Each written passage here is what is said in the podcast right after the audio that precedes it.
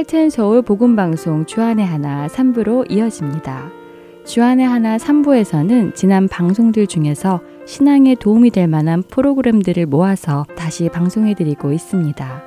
이번 7월부터 9월까지는 2017년에 방송된 베들레헴에서 예루살렘까지와 2015년에 방송된 나는 찬양하리라 그리고 2012년에 방송된 주님 누구십니까? 라는 방송이 준비되어 있습니다. 먼저 유병성 목사님께서 진행해 주시는 베들레헴에서 예루살렘까지 함께 들으시겠습니다.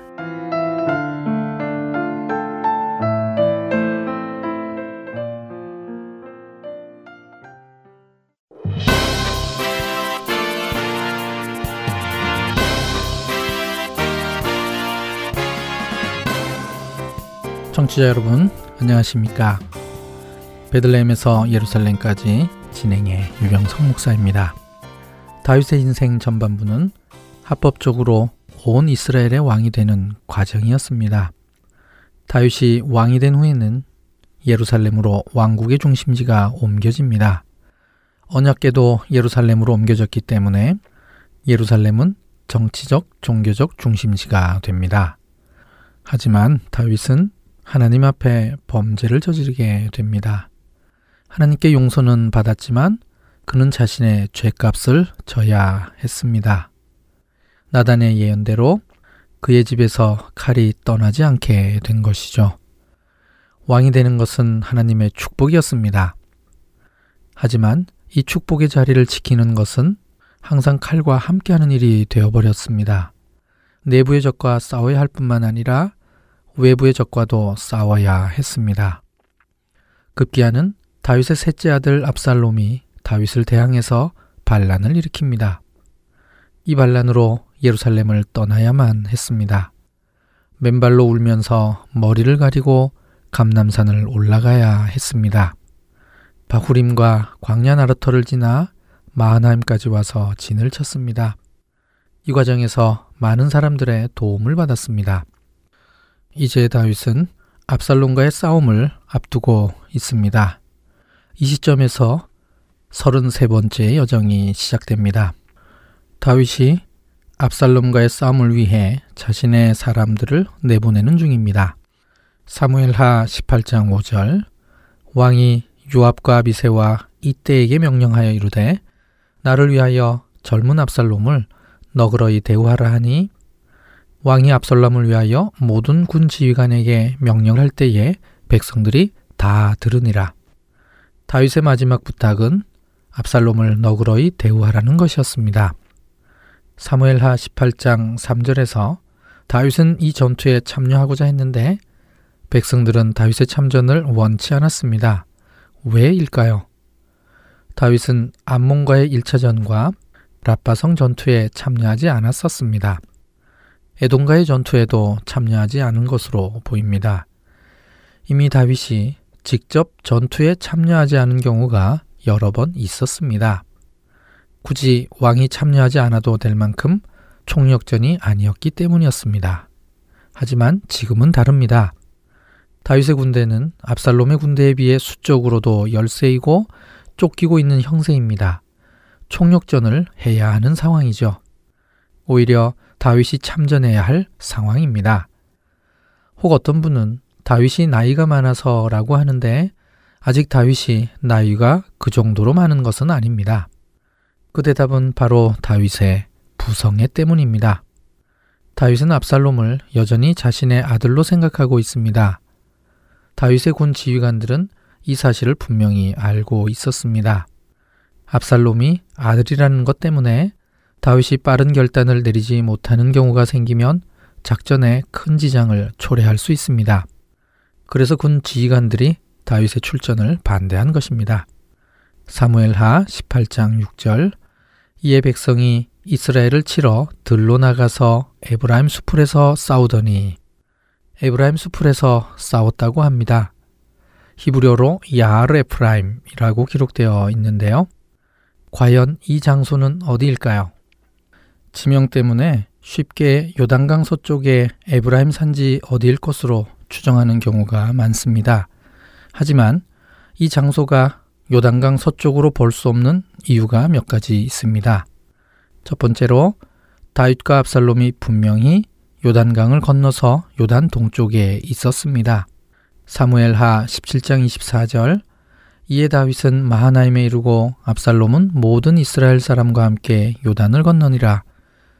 분명히 이 전투가 있기 전에 둘 다 요단강을 건넜습니다. 그러므로 이 전투가 벌어진 곳은 요단 동편일 수밖에 없습니다. 두 번째로 다윗은 마하나임에 진을 쳤고 압살롬은 길르아 땅에 진을 쳤습니다. 사무엘하 17장 26절 이에 이스라엘 무리와 압살롬이 길르아 땅에 진친이라. 실제 전투가 벌어진 곳은 양쪽 진영이 있었던 마하나임과 길르아 땅과 모두 가까운 곳이어야 합니다. 세 번째, 아히마스와 구스 사람이 뛰어서 마하나임에 갈 만큼의 거리여야 합니다. 전투의 결과와 압살롬의 죽음을 알리기 위해 두 사람은 뛰어서 마하나임에 이르렀습니다. 그러므로 뛰어서 움직일 만큼 가까운 곳이어야 합니다. 네 번째로 논리적인 이유입니다. 압살롬이 다윗을 추격해서 벌린 전투이므로 논리적으로 요단 동편에서 벌어진 전투여야 합니다. 이와 같은 네 가지 이유로 이 전투는 요단 서편의 에브라임 산지를 가리키는 것이 아닙니다. 반드시 요단 동편에서 찾아야 하고 또 마하나임에서 가까운 곳이어야 합니다. 성경에 지역 앞에 숲을 즉 야르라는 단어가 붙은 경우는 딱 두 군데 나옵니다. 모두 다윗과 관련이 있는 곳입니다. 헤렛 수풀과 에브라임 수풀입니다. 사무엘상 22장 5절 선지자가 하시 다윗에게 이르되 너는 이 요새에 있지 말고 떠나 유다 땅으로 들어가라. 다윗이 떠나 헤렛 수풀에 이르니라. 헤렛 수풀은 다윗이 가족을 모아방에게 부탁한 후 어느 요새에 있다가 선지자 갓의 조언에 따라 옮겨간 곳입니다. 이곳은 헤브론 남부 지역으로서 십강야와 마온강야 근처에 있는 수풀로 보입니다. 그 다음부터 사울이 따라올 때 다윗은 자주 수풀 속에 있는 요새로 들어갑니다. 수풀 속에서는 도망가거나 숨기 좋기 때문입니다. 그래서 다윗은 수풀 속에서의 전투 경험이 아주 풍부합니다. 다윗의 군 지휘관들과 용사들도 마찬가지입니다. 에브라임 수풀 전투는 다윗의 전략에 의해 선택된 전투 장소로 보입니다. 대규모 병력의 압살롬과 맞서기 위해서는 소규모 병력이 유리한 수풀 전투를 선택했을 것입니다. 그래서 가장 개연성 있는 에브라임 수풀의 위치는 마하나임 남쪽 지역입니다. 17번째 여정 헬가 타수림에서 아브넬과 그의 병사들이 기부한 목가에서 전투를 벌리고 마하나임으로 돌아가는 장면이 있는데요. 사무엘하 2장 29절 아브넬과 그의 부하들이 밤새도록 걸어서 아라바를 지나 요단을 건너 비두론 온 땅을 지나 마하나임에 이르니라. 여기에 비두론 온 땅이 나오는데 이것을 두 가지로 설명드렸습니다. 하나는 지역을 가리키는 말, 또 하나는 시간적 개념을 가리키는 말로 설명을 드렸습니다. 어느 개념을 따르든지 본문 해석이 가능한 특별한 단어라고 말씀드렸는데요. 만약 이것을 지역을 가리키는 지리적 개념으로 본다면 이것은 골짜기입니다. 마하나임이 위치한 야복강 하류의 골짜기 전체를 가리키는 말이 됩니다. 에브라임 수풀은 곧 비드론의 남쪽 부분으로 골짜기 남쪽이 됩니다. 압살롬이 요단을 건너 다윗을 추격한 길은 아브넬이 마하나임으로 돌아올 때 이용한 길을 그대로 따라갔을 가능성이 높습니다. 아하로니 교수와 아비오나 교수의 공저인 아가페 성소지도는 압살롬이 반란을 일으키고 에브라임 수풀 전쟁이 있기까지 3년이 흘렀다고 해석합니다. 그리고 압살롬이 온 이스라엘을 모아 마하나임이 있는 다윗을 추격하기 위해 벳산 아래에서 요단강을 건넌 것으로 해석을 했습니다. 이렇게 되면 제가 제시한 해석과 반대가 됩니다. 이분들은 압살롬이 진을 친 길르앗 땅을 길랏 라목과 동일한 곳으로 해석을 했습니다. 그렇게 되면 에브라임 수풀은 비드론의 북쪽 부분이 됩니다. 양쪽 견해 모두 의미가 있습니다만 제 개인적으로는 남쪽 부분이 에브라임 수풀로 더 가능성이 높다고 봅니다. 우선 압살롬의 반란은 그렇게 길게 진행된 것으로 보이지 않습니다. 오히려 시간이 길게 흐른다면 이스라엘 전역에서 다윗에 대한 지원이 더 늘어났을 것이고 아히도벨의 계략에서 잘 드러났듯이 압살롬은 빨리 반란을 해결해야 승산이 있었습니다. 그래서 다윗이 마하나임에 도착한 후 얼마 되지 않아 바로 대규모의 추격대를 보냈을 것으로 보입니다. 추격대가 북쪽으로 돌아서 요단강을 건너는 것은 길을 너무 많이 돌아가는 것이고 시간이 많이 걸리는 일이 됩니다. 그래서 압살롬이 진을 친 길르앗 땅은 마하나임의 남쪽이 되는 것입니다. 이렇게 압살롬의 진영이 남쪽에 있어야 다윗을 돕기 위해 찾아오는 사람들의 길이 확보됩니다. 라파 사람 나하스의 아들은 암몬 산지에서 곧바로 야복강을 따라서 내려오기 때문에 아무 문제 없습니다. 북쪽에 있는 로데발에서 오는 암미엘의 아들 마길은 아마도 요단 골짜기를 따라 남쪽으로 내려온 후 야복강을 따라 동쪽으로 조금 올라와서 마헤나임으로 왔을 것입니다. 마지막으로 로글림에서 오는 바르실레는 길라드 라몬 내륙지대를 그대로 통과해서 남쪽으로 내려왔을 것입니다. 그러므로 압살롬이 마하나임의 북쪽 편에 진을 치고 있으면 이들 도움의 손길들의 교통로가 차단되기 때문에 압살롬은 남쪽에 진을 치고 있었다고 보는 게 더 타당할 것 같습니다. 사무엘서 저자는 이 전투 자체에 대한 설명에는 별로 관심이 없습니다. 단지 압살롬의 최후와 이에 대한 다윗의 반응에 초점을 맞추어서 기술을 했습니다. 실제 전투에 대해서는 딱 두 구절밖에 없습니다. 사무엘하 18장 7절 거기서 이스라엘 백성이 다윗의 부하들에게 패함해 그날 그곳에서 전사자가 많아 2만 명에 이르렀고 이 구절 덕분에 압살롬의 군대가 대규모였을 것을 짐작할 수 있었습니다. 물론 과장되었을 수도 있습니다. 어찌되었든 압살롬이 대규모 군대였다는 것을 보여주고자 했을 것입니다. 사무엘하 18장 9절 압살롬이 다윗의 부하들과 마주치니라. 압살롬이 노새를 탔는데 그 노새가 큰 상수리 나무 번성한 가지 아래로 지날 때에 압살롬의 머리가 그 상수리 나무에 걸림에 그가 공중과 그 땅 사이에 달리고 그가 탔던 노새는 그 아래로 빠져나간지라. 너무나 유명한 사건입니다. 압살롬에게는 그의 아름다운 머리털이 자랑거리였습니다. 그런데 오늘 그는 자신의 머리털 때문에 죽게 됩니다. 이 부분을 이미 오래전에 탈무드에서 사람은 누구든지 자랑이 지나쳐 교만과 오만을 갖게 되면 그곳으로 인해서 죽게 된다고 해석을 했습니다. 압살롬이 매달려 있는 것을 한 병사가 보고 요압에게 알립니다. 사무엘하 18장 11절 요압이 그 알린 사람에게 이르되 내가 보고 어찌하여 당장에 쳐서 땅에 떨어뜨리지 아니하였느냐 내가 내게 은 열개와 띠 하나를 주었으리라 하는지라. 우리는 이 구절을 통해 당시 전쟁 중에 적의 주요 인물을 무찔렀을 경우에 일정한 보상이 있었음을 다시 한번 알 수 있습니다. 갈렙이 기랴세베를 점령한 온니엘에게 자신의 딸 악사를 아내로 주었습니다.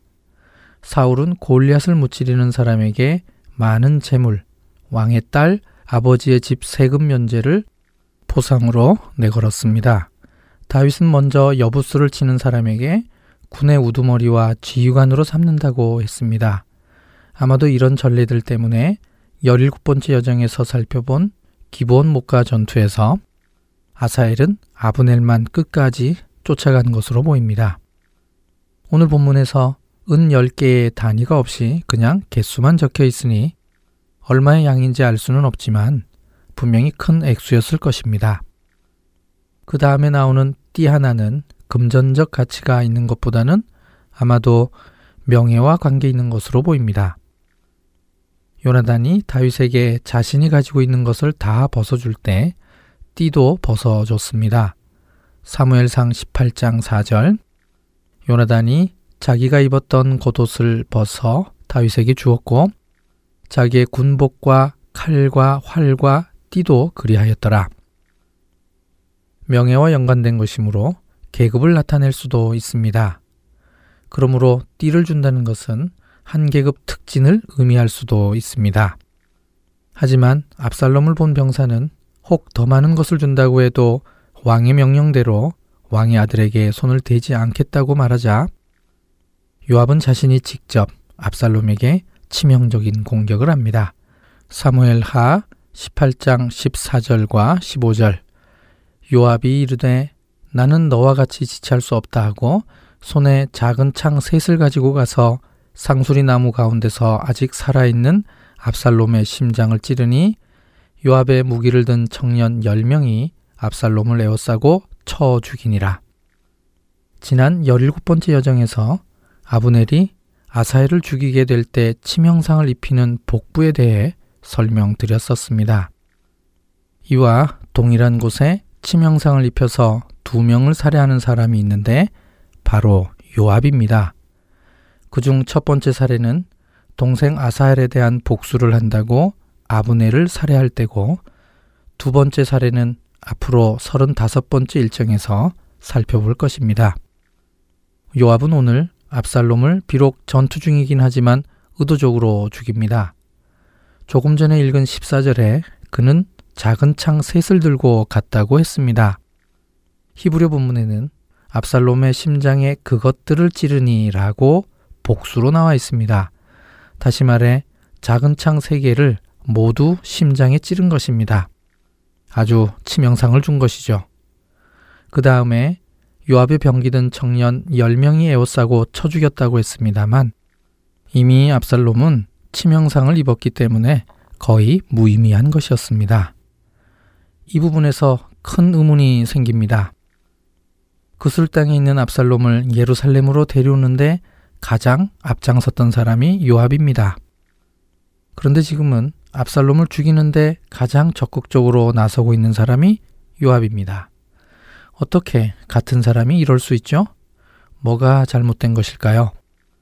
그 해답은 왕위 계승권에서 찾을 수 있습니다. 요압의 입장에서는 암몬이 죽은 후 차기 왕위 계승자는 압살롬이 될 것으로 예상하고 그를 적극 예루살렘으로 데리고 왔지만 그것이 아니었음을 금방 알았던 것입니다. 그래서 의도적으로 압살롬을 피하기까지도 했죠. 이런 정치적 분위기가 압살롬으로 하여금 반란을 일으키게끔 충동한 것입니다. 요압에게는 이제 압살롬은 쓸모없는 사람일 뿐만 아니라 자칫 자기에게 위해를 가할 수도 있다고 판단했기 때문에 다윗의 부탁에도 아랑곳하지 않고 죽여버린 것입니다. 요압의 폭력성이 다시 한번 더 드러난 장면입니다. 압살롬은 비참한 최후를 맞이했습니다. 큰 구멍에 그의 시체를 던지고 그 위에 큰 돌무더기를 쌓았습니다. 죽은 사람 위에 돌무더기를 쌓은 것은 저주의 표시입니다. 범죄한 아간을 돌로 치고 그 위에 돌무더기를 쌓았듯이 압살롬에게 그렇게 한 것입니다. 압살롬은 생전에 자기의 이름으로 세워놓은 비석이 있었습니다. 사무엘하 18장 18절 압살롬이 살았을 때에 자기를 위하여 한 비석을 마련하여 세웠으니 이는 그가 자기 이름을 전할 아들이 내게 없다고 말하였음이더라. 그러므로 자기 이름을 기념하여 그 비석에 이름을 붙였으며 그 비석이 왕의 골짜기에 있고 이제까지 그것을 압살롬의 기념비라 일컫더라. 사실 압살롬에게 자식들이 없었던 것은 아닙니다. 사무엘하 14장 27절 압살롬이 아들 셋과 딸 하나를 낳았는데 딸의 이름은 다말이라 그는 얼굴이 아름다운 여자더라. 압살롬이 자식이 없어서가 아니라 자신의 이름을 남기고 싶었던 것으로 보입니다. 이와 같이 성경에서 자신을 위하여 기념비를 세운 사람이 딱 한 사람 더 있습니다. 사울입니다. 사무엘상 15장 12절 사무엘이 사울을 만나려고 아침에 일찍이 일어났더니 어떤 사람이 사무엘에게 말하여 이르되 사울이 갈멜에 이르러 자기를 위하여 기념비를 세우고 발길을 돌려 길갈로 내려갔다 하는지라 사울과 압살롬만이 기념비를 만들었던 것입니다. 자신의 힘과 능력으로 이름을 남기고 싶었지만 결국은 둘 다 비참한 최후를 남겼을 뿐입니다. 전투는 끝났습니다. 이제는 이 사실을 어떻게 다윗에게 알리느냐입니다. 사독의 아들 아히마스가 소식을 전하고 싶었지만 요압은 구수 사람을 보냅니다. 아히마스는 거듭 요청해서 결국 소식을 전하기 위해 그도 달려가게 됩니다. 분명히 뒤에 출발했는데 어떻게 아히마스가 먼저 도착했을까요? 사무엘하 18장 23절 그가 한사코 달려가겠노라 하는지라 요압이 이르되 그리하라 하니 아히마스가 들길로 다름질하여 구스 사람보다 앞질러 가니라. 비밀은 들길에 있습니다. 히브리어로 데레카 키카르입니다. 둘러가는 길 혹은 평평한 길이라는 뜻입니다. 구스 사람은 에브라임 수풀을 헤치고 달려갔고 아이마스는 둘러가는 길이지만 평평한 길로 달렸기 때문에 더 빨리 도착할 수 있었습니다. 이 전투를 위해 사람들을 보낼 때에 다윗은 성문에 있으면서 대를 지어 사람을 내보냈습니다. 이제 전투가 끝났습니다. 전투의 소식을 들을 때에도 다윗은 성문에 있었습니다. 사무엘하 18장 24절 때에 다윗이 두 문 사이에 앉아 있더라. 파수꾼이 성문 위층에 올라가서 눈을 들어보니 어떤 사람이 홀로 달려오는지라. 다윗이 지금 어디에 앉아 있는지도 아주 자세하게 설명해 놓았습니다.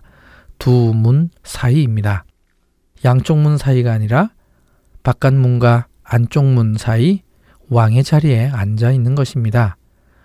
이스라엘 북쪽에 있는 텔단 국립공원에 가면 고고학적으로 이런 자리가 남아 있는 것을 분명하게 보실 수 있습니다. 다윗이 듣고 싶어 하는 것은 두 가지였습니다. 전투의 결과와 아들 압살롬의 소식이었습니다. 전투의 결과에 대해서는 아히마스에게 들었고 아들 압살롬에 대해서는 구수 사람에게 듣습니다. 압살롬이 죽었다는 소식을 듣고 다윗은 성문 2층으로 올라가서 크게 울었습니다. 내 아들이라는 말을 다섯 번이나 반복하면서 울었습니다. 다윗의 심정을 잘 알 수 있는 모습입니다. 아울러 이날 전투에 대해 평가해 놓은 구절도 있습니다. 사무엘하 19장 2절 왕이 그 아들을 위하여 슬퍼한 다음이 그날의 백성들에게 들림에 그날의 승리가 모든 백성에게 슬픔이 된지라. 이겨도 기쁘지 않은 싸움이 된 것입니다. 다윗의 슬픔이 너무 크기 때문이었죠. 이렇게 해서 압살롬의 반란은 끝이 납니다. 이 반란을 무사히 극복하기는 했지만 왕위 계승 문제는 아직 끝난 게 아니었습니다. 아직도 다윗의 집에서 칼이 떠난 게 아니었습니다. 오늘은 여기까지입니다. 다음 시간에 사무엘하 19장 8절에서 39절 말씀으로 다시 뵙겠습니다. 안녕히 계십시오.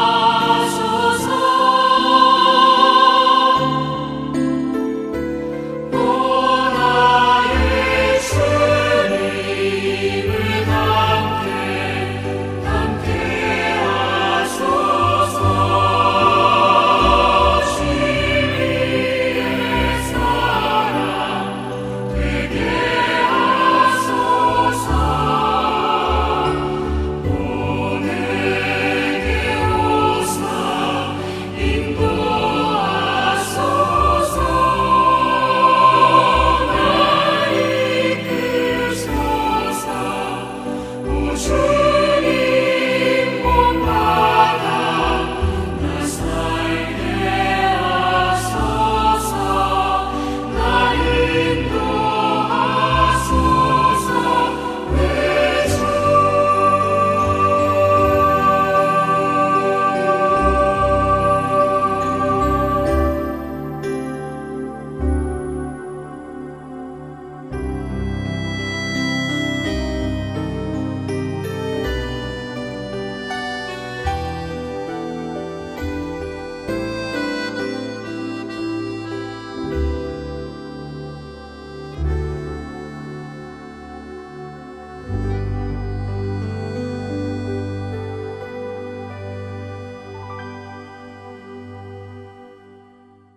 계속해서 나는 찬양하리라 이어드립니다.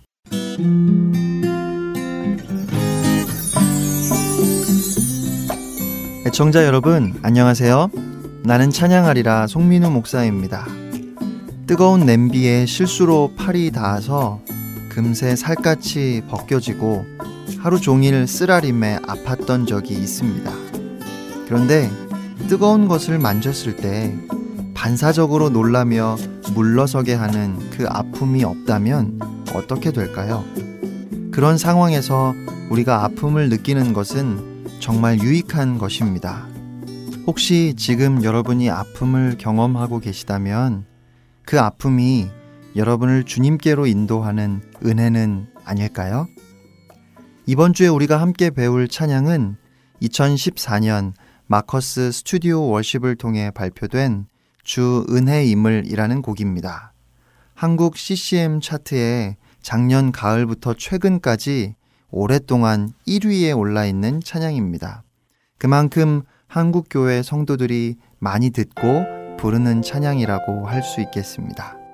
먼저 찬양을 한번 듣고 함께 배워보겠습니다.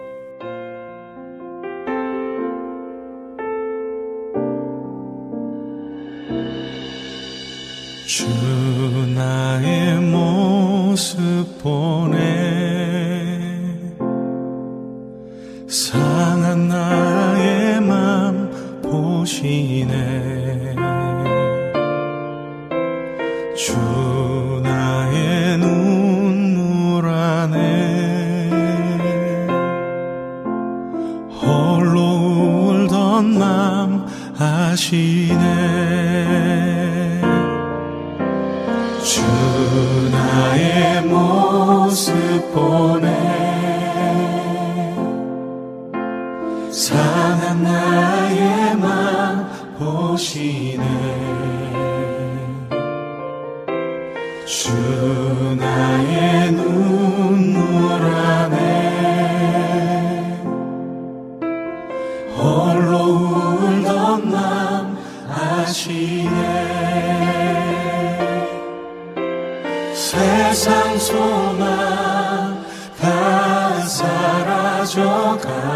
사라져가도 주의 사랑은 끝이 없으니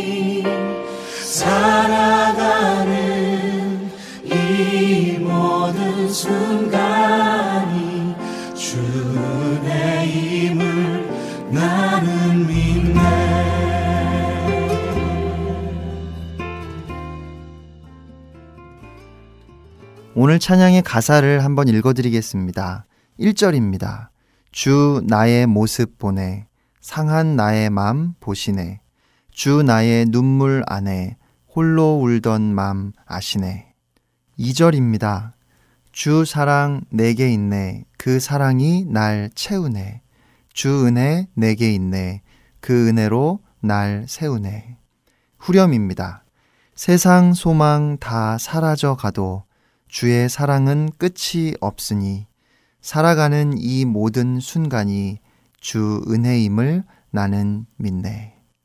이제 한 소절씩 찬양을 배워보겠습니다.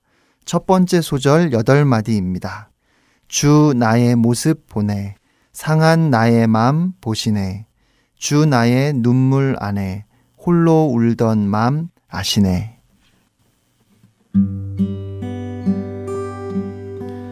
주 나의 모습 보네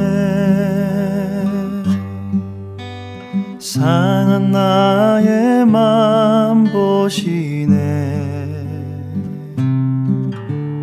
주 나의 눈물 안에 홀로 울던 맘 아시네 같은 부분을 2절 가사로 한 번 더 불러보겠습니다. 주 사랑 내게 있네. 그 사랑이 날 채우네. 주 은혜 내게 있네. 그 은혜로 날 세우네. 주 사랑 내게 있네. 그 사랑이 날 채우네.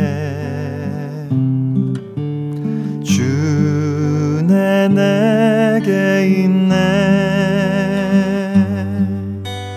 그네로 날 세우네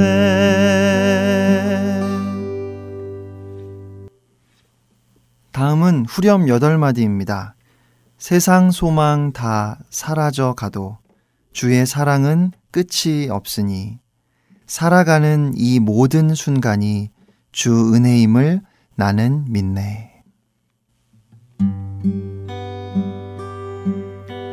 세상 소망 다 사라져 가도 주의 사랑은 끝이 없으니 살아가는 이 모든 순간이 주의 힘을 나는 믿네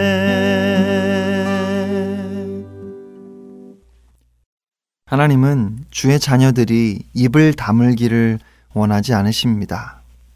우리가 아무리 힘들고 아파도 꾹 참고 아무 말도 하지 않는 것을 원하시는 것이 아닙니다.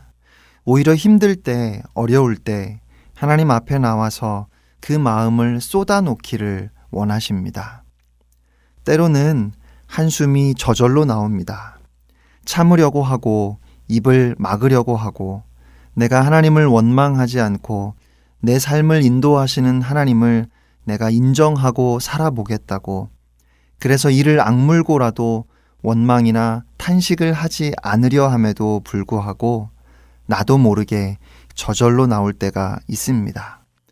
그런데 중요한 것은 그렇게 힘들고 어려운 순간에 우리가 하나님께 나아가느냐 아니면 하나님을 떠나느냐입니다. 하나님을 향한 탄식과 원망은 사실 하나님을 찾고 있는 모습이기도 합니다.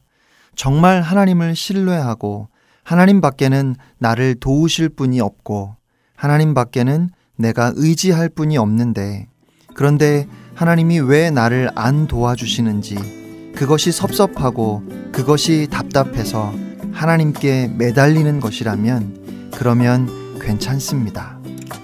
사랑하는 애청자 여러분, 탄식이라도 좋으니까, 원망이라도 좋으니까 하나님을 찾으십시오. 하나님을 놓치지 마십시오. 하나님만 붙드십시오.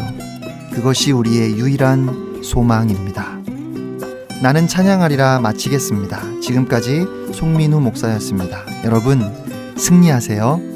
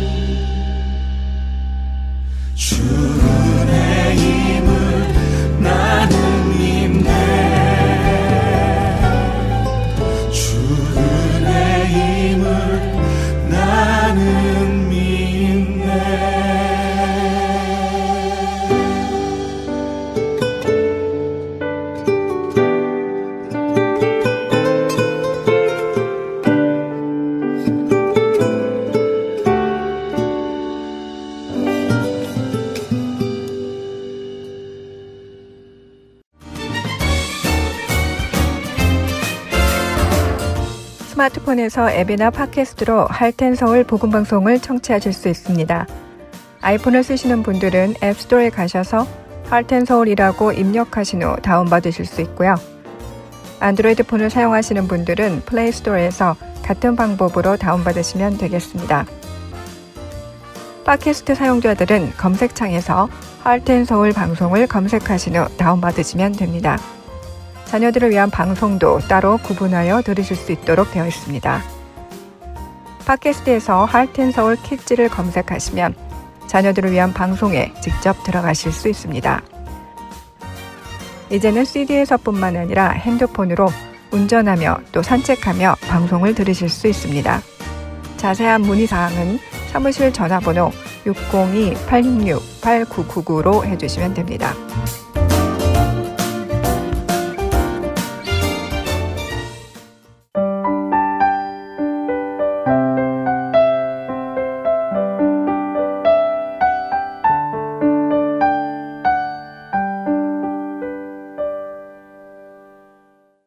누구십니까? 함께 하시겠습니다.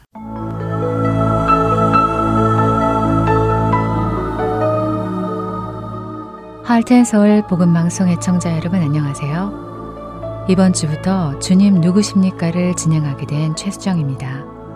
오늘은 주님 누구십니까의 일곱 번째 시간입니다. 그동안 우리는 엘로힘, 엘로이, 아도나이, 엘샤다이 등 하나님의 이름에 대해서 알아보았는데요.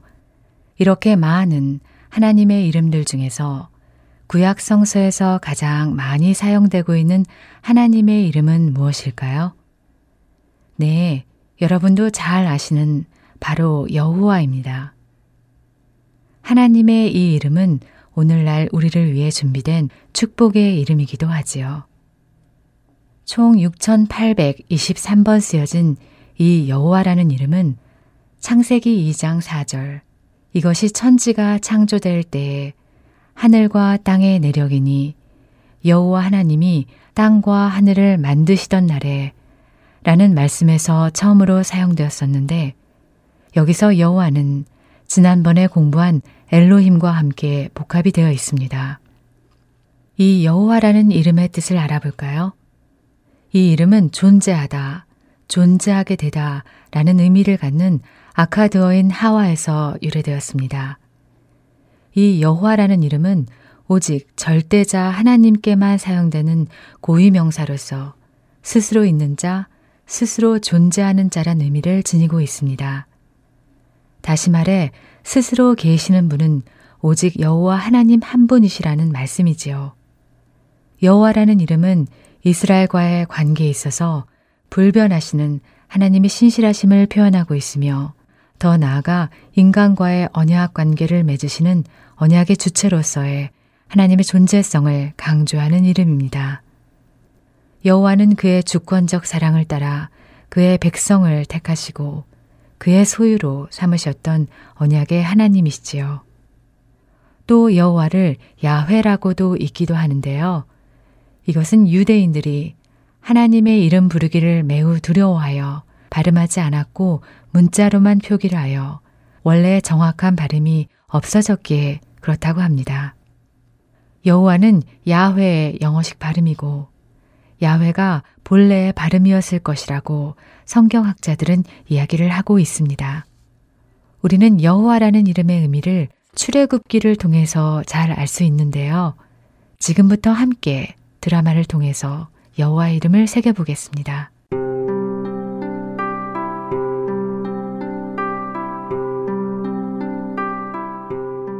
모세는 미디안 제사장인 그의 장인 이드로의 양떼를 치는 목자가 되었는데 그가 양떼를 몰고 광야를 지나서 하나님의 산 호렙으로 갔을 때에 거기에서 주님의 천사가 떨기 가운데서 있는 불꽃으로 그에게 나타났다. 그러나 그가 보니 떨기에 불이 붙었는데도 그 떨기가 타서 없어지지 않았다. 아, 이놈들. 어, 어, 이쪽으로들 가라. 이쪽으로. 어, 저게 뭐지?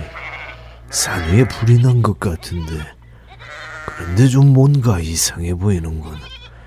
한번 가까이 가서 봐야겠다.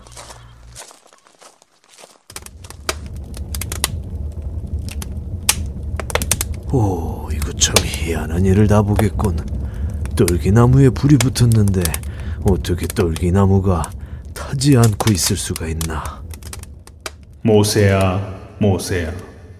예, 예, 예, 제가 여기 있습니다. 이리로 더 이상 가까이 오지 말라. 내가 서 있는 곳은 거룩한 땅이니 내 발에서 신을 벗으라. 나는 너의 조상의 하나님, 곧 아브라함의 하나님, 이삭의 하나님, 야곱의 하나님이다. 모세는 하나님의 임재 앞에 바닥에 엎드려 얼굴을 가리는데 아이고, 하나님. 나는 이집트에 있는 나의 백성이 고통받는 것을 똑똑히 보았고 또 억압 때문에 괴로워서 부르짖는 소리를 들었다. 그러므로 나는 그들의 고난을 분명히 안다. 이제 내가 내려가서 이집트 사람의 소나기에서 그들을 구하여 이 땅으로부터 저 아름답고 넓은 땅, 젖과 꿀이 흐르는 땅으로 데려가리라. 이제 내가 너를 보내어 나의 백성 이스라엘 자손을 이집트에서 이끌어내겠노라. 아니, 하나님, 제가 감히 무엇이라고 바로에게 가서 이스라엘 자손을 인도해 내겠습니까? 내가 정령 너와 함께 있으리라. 내가 이 백성을 이집트에서 이끌어낸 후 너희가 이 산에서 나를 예배하게 될 터이니 그것이 바로 내가 너를 보냈다는 증거가 될 것이다.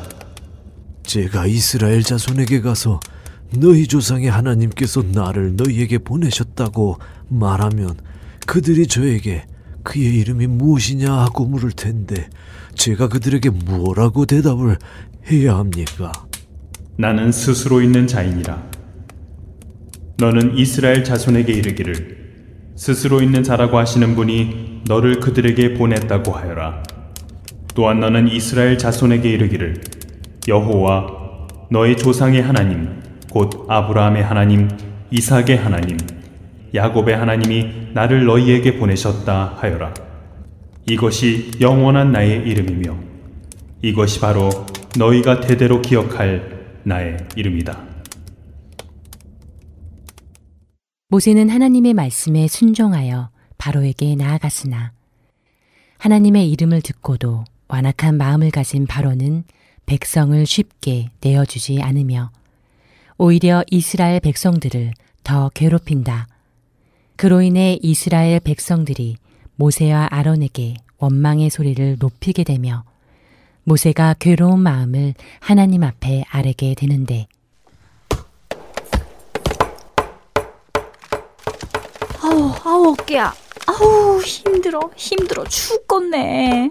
어, 요즘 일하는 양도 늘은 데다가 감독관들이 우리를 너무 괴롭혀. 아유, 왜 아니래. 그게 다그 모세 그 인간 때문에 그런 거 아니야. 괜히 우리를 놓아달라는 소리를 해가지고 바로왕이 우리를 더 힘들게 하고 저, 있어. 저기 모세 온다. 어이 모세 고맙수다. 당신의 그 잘난 척 때문에 우리가 아주 죽을 고생하고 있어. 힘없으면 가만히나 있지 왜 바로만 건드려갖고 우리만 이렇게 힘들게 하는 거야. 맞아. 당신들은 그들의 손에 우리를 죽일 수 있는 칼을 쥐어준 거라고. 우리를 다 죽이려고 작정했습니까? 여보시오, 그런 것이 아니라는 것은 당신들도 잘 알고 있지 않소. 바로 왕은 나 때문에 당신들을 미워하는 것이 아니라 하나님을 뭐가 대지- 아니야. 당신이 여기 와서 우리를 놔달라는 헛소리만 안 했어도 이런 일 없었잖아. 맞아. 주님, 어찌하여 주님께서는 이 백성에게 이렇게 괴로움을 겪게 하십니까? 왜 저를 이곳에 보내셨습니까? 제가 바로에게 가서 주님의 이름으로 말한 뒤로는 그가 이 백성을 더욱 괴롭히고 있습니다. 그런데도 주님께서는 주님의 백성을 구하실 생각을 전혀 하지 않고 계시는 것 같습니다. 이제 너는 내가 바로에게 하는 일을 보게 될 것이다. 틀림없이 그는 강한 손에 밀려서 그들을 내보내게 될 것이다.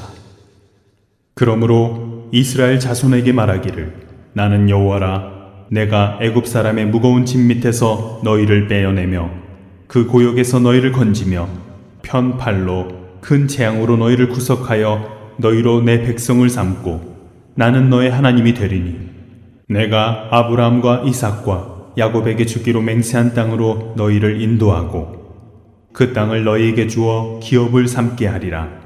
나는 여호와로라 하셨다 하라.